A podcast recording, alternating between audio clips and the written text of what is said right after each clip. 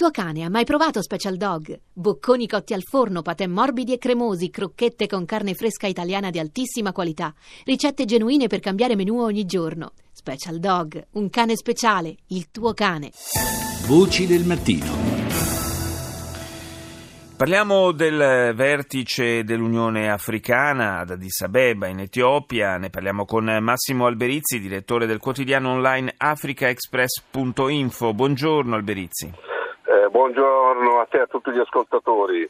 Grazie di essere con noi. Dunque, eh, ad Addis Abeba, eh, tra le, i vari temi eh, sul tappeto c'era anche quello della lotta al terrorismo, in particolare all'estremismo di matrice jihadista. è stato approvato un documento, un memorandum proprio eh, sulla prevenzione eh, e la lotta al terrorismo violento in Africa. Di che cosa si tratta, Alberizzi? Ma dunque loro stanno cercando ovviamente di porre un argine ai gruppi jihadisti che sono soprattutto al nord, eh, nel, diciamo nel Sahara, nella zona sotto il Mediterraneo in quello che è il Sahara. Eh, non è solo lì, ma lì è la minaccia più grossa. Ci sono gruppi jihadisti persino in Malawi e stiamo parlando di Africa australe, eh, ma soprattutto eh, la lotta al terrorismo è stata anche eh, individuata come punto centrale ed è stato dato al, al nuovo segretario generale, segretario della commissione, sarebbe Musa Faki Muhammad, che è un ciadiano, che è un, un ministro che si è già attivato molto contro il terrorismo ed è noto per le sue eh, posizioni durissime contro i jihadisti. Eh, lui ha vinto tra le altre cose ed è stato nominato segretario generale contro eh, Abina Mohamed che eh, per la seconda volta si si era candidata, è keniota e a sud anche lei ovviamente essendo il Kenya confinante con la Somalia è impegnata nella lotta al terrorismo, però eh, eh, il Ciadiano è stato preferito perché sembra esserlo ancora mm. di più, essere ancora più forte in questa posizione.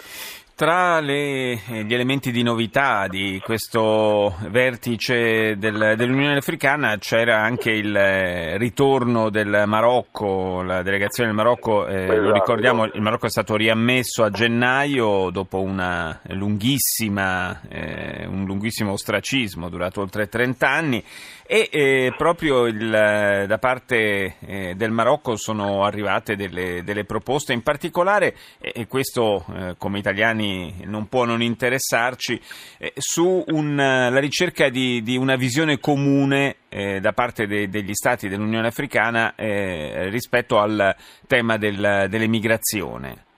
Eh, sì, il Marocco è rimasto fuori per 33 anni. Attenzione che eh, se n'era andato lui, però non, è, non era stato espulso. Eh, era stata ammessa eh, la Repubblica Sahrawi Democratica, che sarebbe il, il paese che rivende, l'istituzione che rivende, rivendica eh, la parte del Sahara occidentale che era una, una colonia spagnola invece che occupata dal Marocco e quindi avendo ammesso la RASD eh, il Marocco si era ritirato, sì. anche perché nel 1975 era stato deciso che sarebbe stato un referendum, questo referendum non si è mai tenuto, eh, però ovviamente adesso è passato quasi in secondo piano il problema di questo territorio ed è invece in primo piano il problema dei migranti, perché attenzione, i migranti non arrivano solo a Lampedusa, arrivano anche in Spagna attraverso le due enclave eh, che sono due territori Ceuta e Melilla, che sono due territori spagnoli, in territorio marocchino, in Africa. Ecco, lì ci sono delle barriere altissime, cioè nonostante i migranti entrano, le sfondano, arrivano appunto in questi due territori che sono territorio europeo in Africa. Quindi questo è un grande problema eh, per la Spagna e anche per il Marocco che ospita queste due eh, enclave, sebbene abbia rivendicato il, diritto appunto sull'enclave, però la cosa in questo momento è pacificata. Contro eh, il rientro del Marocco si erano schierati eh, sia l'Algeria che il Sudafrica che non volevano che tornasse il Marocco dentro, però a questo punto eh, tutti hanno, hanno, vinto con un, un, forte scarto, mi pare 39 voti a favore contro 54 uh-huh. e quindi a questo punto è stato riammesso e si apre una fase nuova per vedere cosa succede. Ma il vero problema eh, che è stato affrontato è la mancanza di soldi, perché eh, certo. l'Unione Africana era, eh, soprattutto si basava sui finanziamenti di Gheddafi. Gheddafi non c'è più, non arrivano più soldi e quindi eh, non, non, ha l'indipendenza economica necessaria per agire. Tant'è vero che c'è stato un attacco durissimo durante il summit di Paul Kagame, che è il leader ruandese, il quale ha evidenziato che il fallimento cronico delle, eh, delle decisioni delle, dell'Unione Africana, eh, che poi appunto eh, viene considerata di fatto politicamente irrilevante dai leader dei vari paesi, è più un effetto folcloristico con questi summit che ci sono, eh, sono continui propositi che però poi vengono assolutamente disattesi. Il presidente ecco, dello Zimbabwe, Mugabe, ha anche un po' provocatoriamente annunciato la donazione di un milione di dollari per, eh, per l'Unione Africana, insomma cercando di stimolare anche gli altri leader a seguirlo su questa, su questa strada, certamente quello del, dell'indipendenza finanziaria del, del, di questa organizzazione è, è, uno dei temi, era uno dei temi